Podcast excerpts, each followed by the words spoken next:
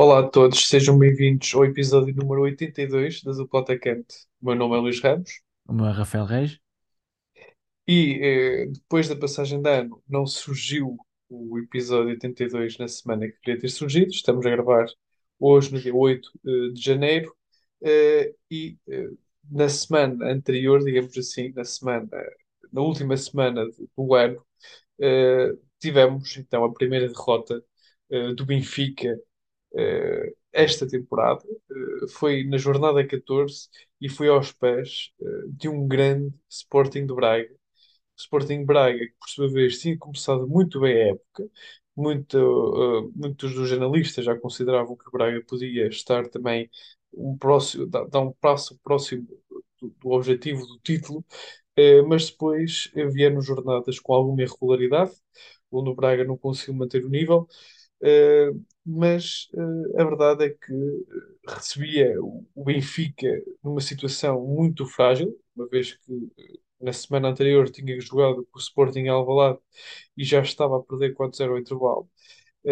o Benfica, por sua vez, também tinha muitos problemas internos por resolver, nomeadamente a novela Enzo Fernandes. e a verdade é que o Braga mudou também a sua estrutura tática passou a jogar no 4-3-3.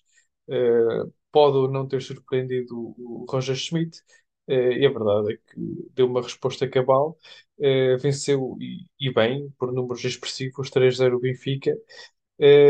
Na jornada seguinte, que é esta, desta semana, a jornada 15, eh, o Benfica já venceu e remediou o resultado venceu o Portimonense em casa por um zero. Já o Porto e o Sporting, que poderiam eh, dar uma resposta e também aproximar-se eh, do líder Benfica, acabaram por perder pontos. O Porto perdeu contra o Casa Pia, eh, perdeu não, empatou contra o Casa Pia 0 a 0, num clássico jogo onde o Casa Pia defendeu e deu aulas de bem defender, teve uma defesa impenetrável para o ataque da equipa azul e branca. E por outro lado, o Sporting, numa sempre saída muito complicada à Madeira, contra um aflito Marítimo a precisar de pontos, acaba por perder no penalti eh, por Matheus Fernandes, cometido por Matheus Fernandes, onde Cláudio Vinto marcou um zero.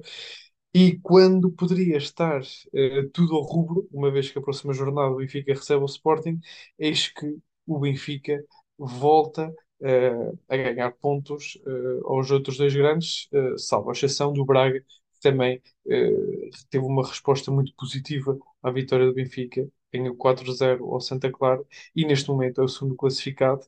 Foram duas semanas intensas, Rafa. Uh, mas uh, segue tudo uh, na mesma, na liderança do campeonato. Benfica é líder, com mais 7 pontos que o Foco do Porto e mais 6 que o Sporting Clube Braga.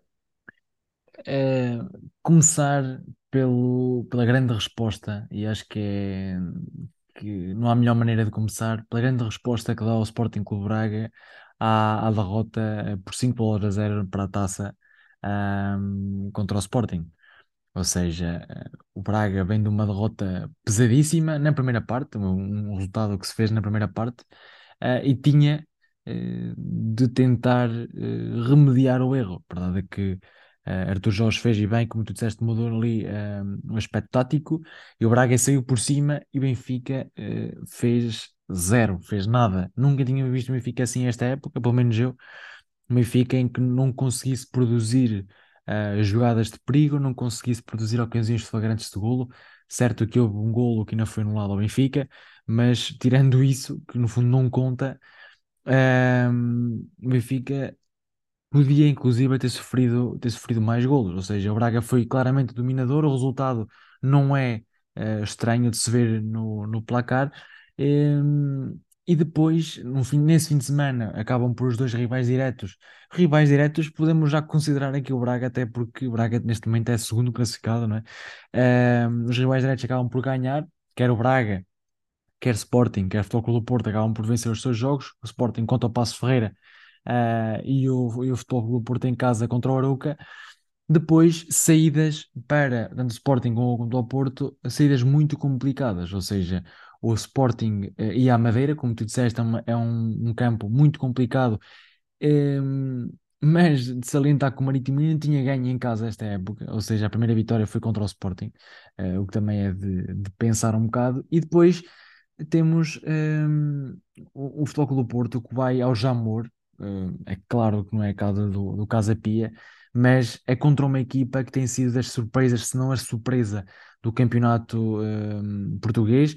De relembrar que a partida, aliás, a partida não, ao final da 15 jornada, que, foi, que se jogou neste fim de semana, ehm, o Casa Pia está a 6 pontos do Futebol Clube do Porto, ou seja, não estamos a falar de uma equipa qualquer, uma equipa que já quase, não é? Dizem que são os 35 pontos que lhe garantem a manutenção. O Casa Pia tem 27, um, uh, nem a metade da época, portanto já está mais que, que satisfeito, de certeza, Filipe Martins. Um, e antes do jogo, o próprio Sérgio Conceição tinha falado desta boa defesa que tinha uh, o, o Casa Pia, que era uma equipa muito sólida defensivamente. Relembro-me no ano passado uh, que numa liga muito competitiva como é a, do, a, do, a segunda liga, o Casa Pia foi de longe a equipa menos batida do campeonato e nesta é a quarta eh, equipa menos batida do campeonato.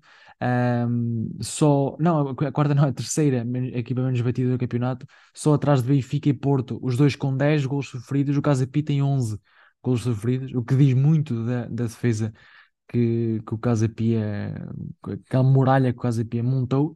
A verdade é que também os acontecimentos do jogo proporcionaram esse, esse aspecto um, sobressair-se um bocado mais, porque o Lucas Soares foi expulso antes de, antes de acabar a, a, primeira parte e, obviamente, fez com que o Casa Pia, jogando com menos um, se fechasse mais, o que é a sua defesa, não tendo sofrido golos contra o campeão nacional, um, sobressaísse ainda mais daquilo que já era suposto sobressair.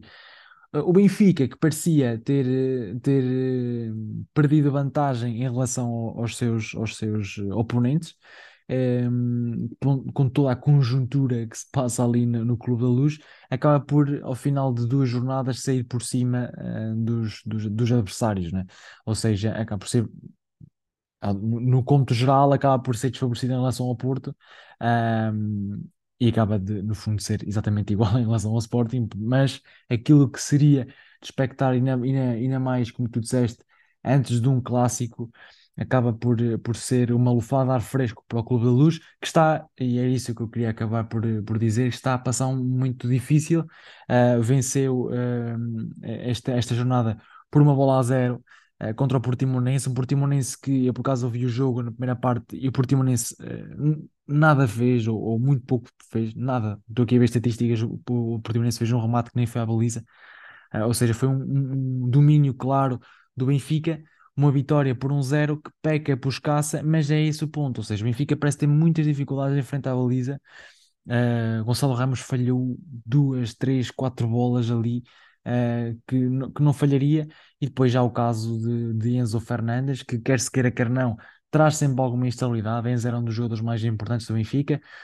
Forçou a sua saída, pelos vistos, ao que parece, não, já não o força, já não está a forçar mas é sempre, é sempre uma, uma, uma situação que deixa algo, a equipa um bocado complicada. Também, para além disso, Rafa também não pôde jogar, ou seja, alguns jogadores tiveram que entrar, como o caso de Chiquinho, Orsnes para o meio, um, ehm, fez mudar ali também Neres, que estava neste jogo deve para o banco, está, está condicionado. Deu para para destacar um miúdo que, na minha opinião, vai dar muito, que é uh, João Neves. João Neves nota-se muita qualidade, um miúdo com 18 anos um, ehm, e tem ali muita qualidade. Parece, parece ali um, um João Moutinho de 18 anos, né? muito pequenininho, sempre muito móvel, bom no passe, muito inteligente a jogar, uh, sempre que a cabeça a rodar, uh, parece um satélite e, e pode, pode vir a ser um, jogador muito interessante no, no meu campo do Benfica. Acredito que irá ter cada, vez mais, mais oportunidades neste Benfica.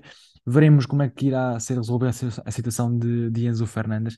Acho que, no geral, acho que já está resolvida. Foi um castigo interno e depois um, o jogador fica fora naquele jogo. Como disse, Jorge, um, como disse agora, o Schmidt vai, vai estar, eh, vai fazer parte do plantel nos próximos jogos, com certeza. Uh, veremos se o Chelsea não, não puxa mais pelo, pelo jogador e pelo negócio para, para se concretizar. É verdade, eu, e é o que disse, estou com o Jorge Jesus na cabeça, não sei porquê. Roger Schmidt um, disse bem, pá, isto de ser permitido um jogador falar com o clube através do agente, ahm, antes dos clubes falarem entre si sobre montantes, acho que é, que é uma prática anticoncorrencial, não é? Eh, acima de tudo, porque hum, depois eu ia te pergun- e queria também ouvir a tua opinião em relação a isto, porque hum, é pedir, é, é no fundo pedir, hum, falares com um jogador, convences um jogador a vir ao, para, o para o clube sem sequer hum, falares com o clube onde ele está agora. O que aconteceu em Enzo foi exatamente isso, ou seja, o jogador ficou com a cabeça no Chelsea, foram-lhe prometidos muitos fundos do Chelsea. Pá, não sei, obviamente não sei o que é que eles falaram, mas certeza que se falou de dinheiro, falou-se de, de, sei lá, às tantas de propriedades e, e minutos de jogo e, e posições e titularidades e não sei o quê, o melhor campeonato do mundo. Aliciou-se o jogador antes sequer de falar da possibilidade do Benfica. O Benfica, como desde sempre, apontou para a cláusula.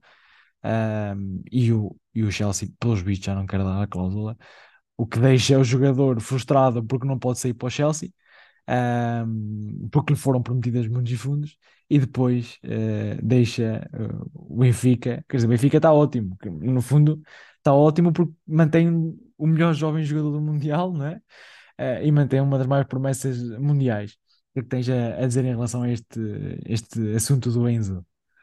Sim, primeiro, eh, depois do Mundial, di- digamos que se juntou a, a tempestade perfeita no Benfica, não é? O, próprio Enzo, de ser jovem jogador eh, mundial, eh, fez com que muitos dos tubarões europeus se focassem no jovem médio. E a questão também aqui é que já se falava muito antes, antes de ele regressar para o, para o Benfica. Ele chegou um ou dois dias antes do jogo com o Braga, que foi nessa semana. Eh, e já se falava eh, fortemente na, na, na ida dele para o Chelsea, mesmo antes do jogo, eh, já, já, já, as notícias já indicavam que, que o Chelsea vinha atrás do jogador, e aqui eu acho que é a primeira, a primeira decisão que pode ser ou não questionada por Roger Schmidt, que é a titularidade nesse jogo com o Braga, um jogo importantíssimo, em Enzo Fernandes, quando eh, claramente e, e viu-se durante o jogo que o jogador não estava, ah, não estava com a cabeça, com a cabeça para jogar. Eu acho que muito também ah, dessa derrota, claro que não, não é um jogador que, que vai ditar, mas mesmo o comportamento ah, do jogador em campo ah, não, não era o Enzo que, nos habituou ao, ao longo da época, e por isso aqui a primeira decisão do próprio treinador que, que, que- pode ser um bocado questionado. E depois, a partir daí, é, é tudo aquilo que disseste. E eu acho que eu partilho da opinião que, que o Chelsea nunca quis, nunca era intenção o Chelsea dar os 120 milhões de euros. É, e aquela jogada de, do, do jogador ter ido para a Argentina, eh, na passagem de ano, uma, uma decisão controversa, uma vez que eh, falhou, eh, e não cumpriu ordens diretas do seu, do seu treinador e da, su- e da direção do Benfica. Eu acho que, que essa decisão foi influenciada claramente pela direção do Chelsea, no sentido de criar problemas internos entre o jogador e o clube, para fazer com que o preço baixasse, o Benfica se- fosse obrigado eh, a vender o jogador por, por um valor inferior. Eh, a verdade é que o Benfica, e corretamente, e de forma correta, eh, manteve o pulso firme, apontou sempre para os valores da cláusula, e, falou corretamente da falta de respeito que, existe, que existiu eh, nesta negociação entre o Chelsea e, e- e o Benfica. Agora, o que é que eu acho que, que vai acontecer? Eh, eu acho que este problema interno que se criou com o Enzo eh, vai gerar e pode gerar e pode criar de facto um mau ambiente. Vendo esta externalidade negativa que pode existir, é um mau ambiente que pode surgir no balneário, uma vez que enquanto todos os outros jogadores eh, depois de uma derrota eh, séria contra o Braga podia ser, e foi aqui o momento mais negativo na época do Benfica até o momento, eh, enquanto os outros jogadores estiveram focados na recuperação e, e na resposta que iam dar na semana a seguir contra o Portimonense, o Enzo Fernandes preferiu não seguir essas indicações, não estar focado e eh, ir para a Argentina passar a passagem de ano. Penso que também falhou alguns treinos. Eu acho que é, vai ser difícil, na minha opinião. É sempre difícil um treinador. gerir este, este pós, eh, este pós-conflito interno. Eh, por muito que se queira branquear, a verdade é que o Enzo Fernandes não teve um comportamento profissional eh, e vai-se já sempre dúvidas daqui para a frente. Eh, mas vamos ver agora como é que o Roger Schmidt vai saber lidar com o assunto. Se bem que ele próprio já disse que conta com Enzo eh, na sua equipa titular daqui em diante e que o problema está resolvido. Vai sempre haver algo, algum atrito, não é? Entre, entre o jogador, direção.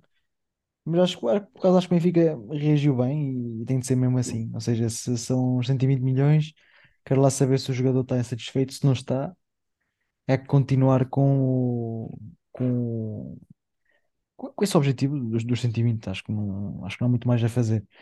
Antes de avançar, antes de avançarmos para as famosas, ehm, queríamos entrar aqui com um novo segmento que é uns pequenos destaques semanais. Obviamente teríamos que falar, não o falamos, mas quase tínhamos que falar ehm, da ida do, do, do Cristiano para, ehm, para a Arábia Saudita, ou seja, estão aqui à volta de quê? 500 milhões, né? Uma coisa assim pouca, 500 milhões Sim, de, por dois anos e meio, não é? algo, Ehm, algo, algo não atingível, eh, um, um comum mortal, não é? pois, Aquilo que o exatamente. Ronaldo, que o Ronaldo conseguiu, mas sim, é, Como dizem merece claramente um destaque, um, um episódio, eh, estaríamos só um episódio inteiro a falar Exatamente. desta Como, como, decisão como dizem as do irmãs, não é? Ronaldo. Mais um recorde batido por, eh, por, por Cristiano Ronaldo.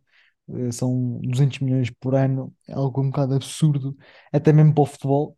Mas, eh, mas pronto, aqui está o nosso destaque. Outro destaque é a possível vinda de Roberto Martínez para selecionador nacional. Nós já aqui falamos mal do Roberto Martínez, Uma portanto, decisão muito surpreendente, uma é, vez que o, o seu objetivo era potenciar eh, esta geração de ouro, eh, contratar um treinador que literalmente eh, matou uma, uma geração de ouro belga. Eh, não sei, eu acho que deveremos começar a questionar seriamente as decisões por parte da Federação. E por último, como, como escreve o jornal O Jogo, a loucura de Lucas Pérez, não é? Lucas Pérez que rescindiu, pagou a sua própria rescisão para ir para o Clube do Coração. Ou seja, se aqui falámos já há bocado do Enzo, que, que foi aliciado e queria, e queria sair por muitos milhões, aqui estamos a falar do oposto, ou seja, um jogador que realmente sente o que é camisola e é o Clube do Coração dele. Eh, pagou 500 mil euros para se desvincular do Cádiz e para voltar a casa, nada melhor do que na sua estreia ter marcado um golo já hoje, o que é a É que cereja no topo do bolo, não é- é? é- a questão não é essa, a questão é que ele paga eh, meio milhão de euros para sair da Primeira Liga Espanhola E para a terceira, para a terceira divisão espanhola, algo que é inusitado, sem paralelo no futebol mundial e diz muito muito do que aquilo do que já é escasso, não é? O Exatamente. amor à camisola, hoje em dia é muito escasso. Passamos então para as famosas e como de costume, eh, começas tu, não é? Ora bem, eh, trago três jogadores eh, que passaram pelo futebol português. O primeiro jogador jogou no Lorient, Futebol Clube do Porto e Besiktas. Lorient, Porto e Besiktas. Lembro-me daquele, o, o- como é que é aquele ponta-lança? Opá, não me lembro do nome. É, É o, o Arris, o Arris, não? mas o Arris não foi no Lorient, ele veio do Nantes. Pois é capaz, é. Depois veio com, veio com, com o Conceição do Nantes, não foi? É, Lorient, hum, Porto e Besiktas. Ah, é o Aboubakar. Exatamente. Ele tem, tem vindo a ser falado cada vez mais, À uma conta vez do que Ronaldo, é? para o Ronaldo, para o Ronaldo jogar no Al Nassr, ele vai ter que sair. E muita, existe muita informação a, a- a dizer que ele pode é, substituir o Ronaldo no Manchester United. Há A coisas sério, isso que, não tinha ouvido. Há coisas que são irónicas, não é? Ronaldo sai do United para entrar no Al Nassr, que por sua vez o Abubacar faz o caminho inverso. Eh, o próximo jogador eh, jogou no Moreirense, Paços de Ferreira e Sporting Braga. Está já mais complicada. Moreirense, Passos e Até, Braga. até, digo, até digo outra, ele, eh, a única experiência que teve fora foi no Allianz Sport e voltou, curiosamente, esta semana Não? Voltou esta semana para a Liga Portuguesa para o Passos Ferreira. Ou Marafona? Exatamente. Marafona, que, Marafona. que É, veio ra- é esta. raro trazermos guarda-redes aqui. É É muito raro, raro. pois, por isso é que eu trouxe. Ele que, curiosamente, foi internacional português, eh, estava no Allianz Sport, veio esta semana contra o Passos Ferreira e logo eh, nesta semana, com poucos treinos em cima, já foi titular contra o Desportivo de Chaves. Depois, o último jogador, e esta é mais difícil, quero ver se tu sabes esta. Este jogador jogou no Vitória de Guimarães, Atlético de Madrid e Getafe. Era Vitória. uma grande promessa na altura, eh, Ah, o, no Me- o Vitória de Mensah, Guimarães. Ga- Gabriel, o Mensah. Ele agora está na, Tur- ele acho que agora está na Turquia, não está? Sim, acho que aqui tá, diz que está no Karyspor. Não Ele, sei se é eu verdade ou lembro-me não. dele, eu lembro-me dele. Mas para, Ele altura é jogou, primeiro ele altura dele? surgiu na equipa, na- naquela equipa do Guimarães, penso eu, com o Hernani, era o Bernal, o Hernani, Era, o- era o Ber- equipa, Bernardo Mensah, não é? exatamente, uma equipa que causava muitos estragos na frente e o Bernal eh, era claramente um- apontado como uma das, uma das grandes estrelas no futuro. Acabou por Não, eh, não, não ter, ter sido para, o para o Atlético de Madrid e acabou Exato. por eh, não, não potenciar, não é, todo o seu, a sua capacidade. No meu caso, vou trazer três jogadores que eh, estão em final de contrato. Acho que pela primeira vez pá, em 80 episódios não trago alguém relacionado com o jogador, eh, com a camisola 82. Trago três jogadores que estão em final de contrato. Eh, o primeiro jogador veio do, este é fácil, Lyon e Real Madrid. Dois clubes apenas hoje. É Benzema. Benzema. Esta é mais simples. Eh, depois, o segundo jogador que eu trago veio do Caen para o Leicester e agora Chelsea. Drinkwater? Não. É francês, é o França. é Kanté, é o Kanté, é o Kanté. Ele está apontado ao Barcelona. Benzema, deve, no princípio, deve renovar pelo Real Madrid, devido muito que, que... Naquela, houve um ano em que, atenção, o Benzema esteve apontado ao Sporting. Pois teve, é verdade, por empréstimo. Havia, havia informações a circular nesse sentido, por isso pode ser que seja este ano.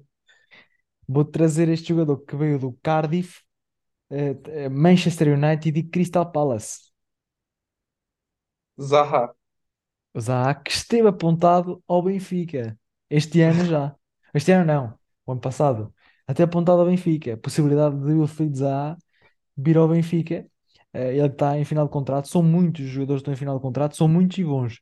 Aqueles que estão em final de contrato e, ehm, e podem, alguns deles, com certeza, eh, ingressar no, no futebol português, mesmo para. Temos o caso de Messi, não é? Temos o caso de Benzema, o caso de Luka Modric, penso eu. Ou seja, há para aqui, há para aqui craques, eh, até dá com pau, como se costuma dizer. Provavelmente, se calhar, terei-te mais para, para, para a semana.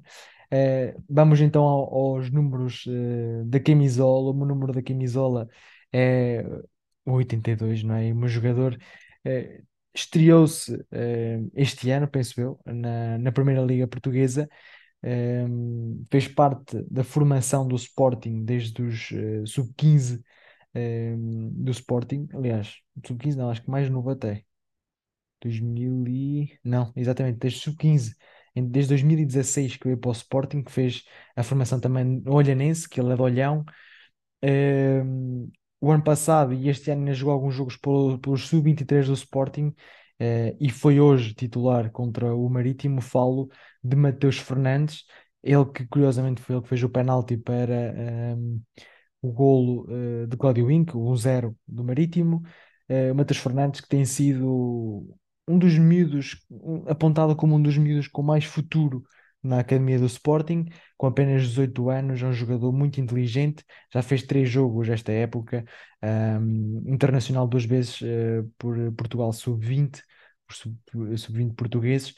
Tem um valor do mercado neste momento de um milhão e meio. Acredito que será também uma aposta recorrente de, de, de Ruben Amorim, por causa das suas, como já vimos aqui, falamos, falamos muito aqui eh, disto já, ahm, a falta de quantidade acima de tudo, não é tanto qualidade, mas de quantidade para o meio Ahm, Morita, lesionado, com o caso de Daniel Bragança também lesionado.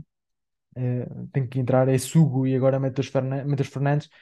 Também há o caso de Morita não jogar contra o Benfica para na próxima, na próxima jornada.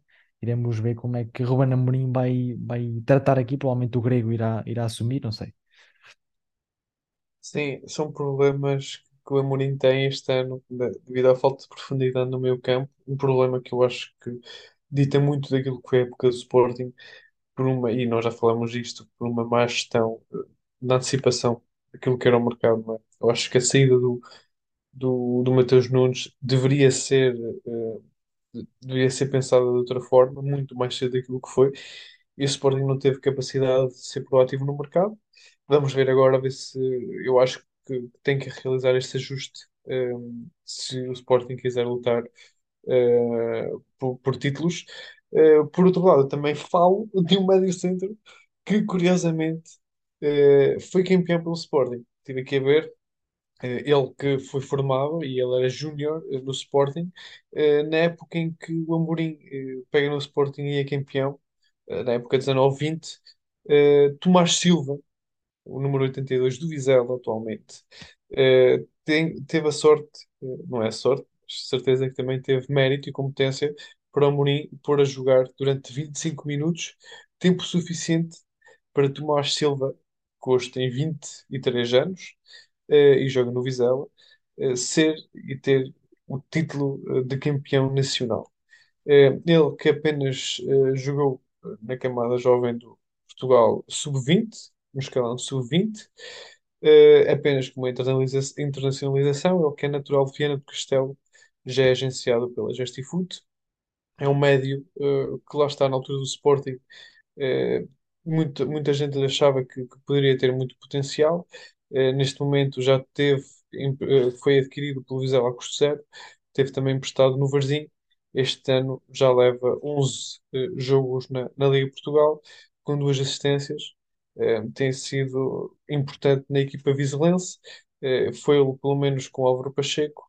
Vamos ver agora como é que vai ser até o final da época, eh, a prestação de- do Tomás.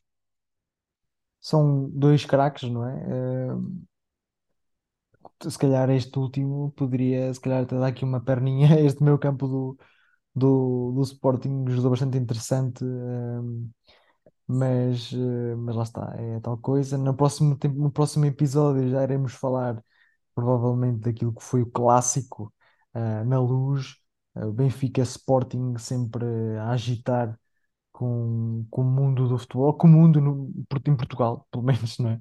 Agita sempre, as notícias são sempre sobre isso, ou, e até no dia anterior eh, e no dia seguinte, portanto eh, é sempre algo que é bom para o, para o futebol português. Ehm, em relação ao episódio passado, eh, aliás, o episódio que não foi gravado na semana passada, ehm, não, acabou por não acontecer, o Luís já, já se justificou. Agradeço desde já que continuem a ouvir o podcast neste ano. Eh, foi o segundo, o primeiro deste ano. O Primeiro. primeiro deste ano, O primeiro exatamente. episódio este ano veio atrasado, veio oito dias atrasados. Eh, um grande abraço por estarem aí mais um ano e até, à- até para a semana. Um bom ano para todos e até para a semana.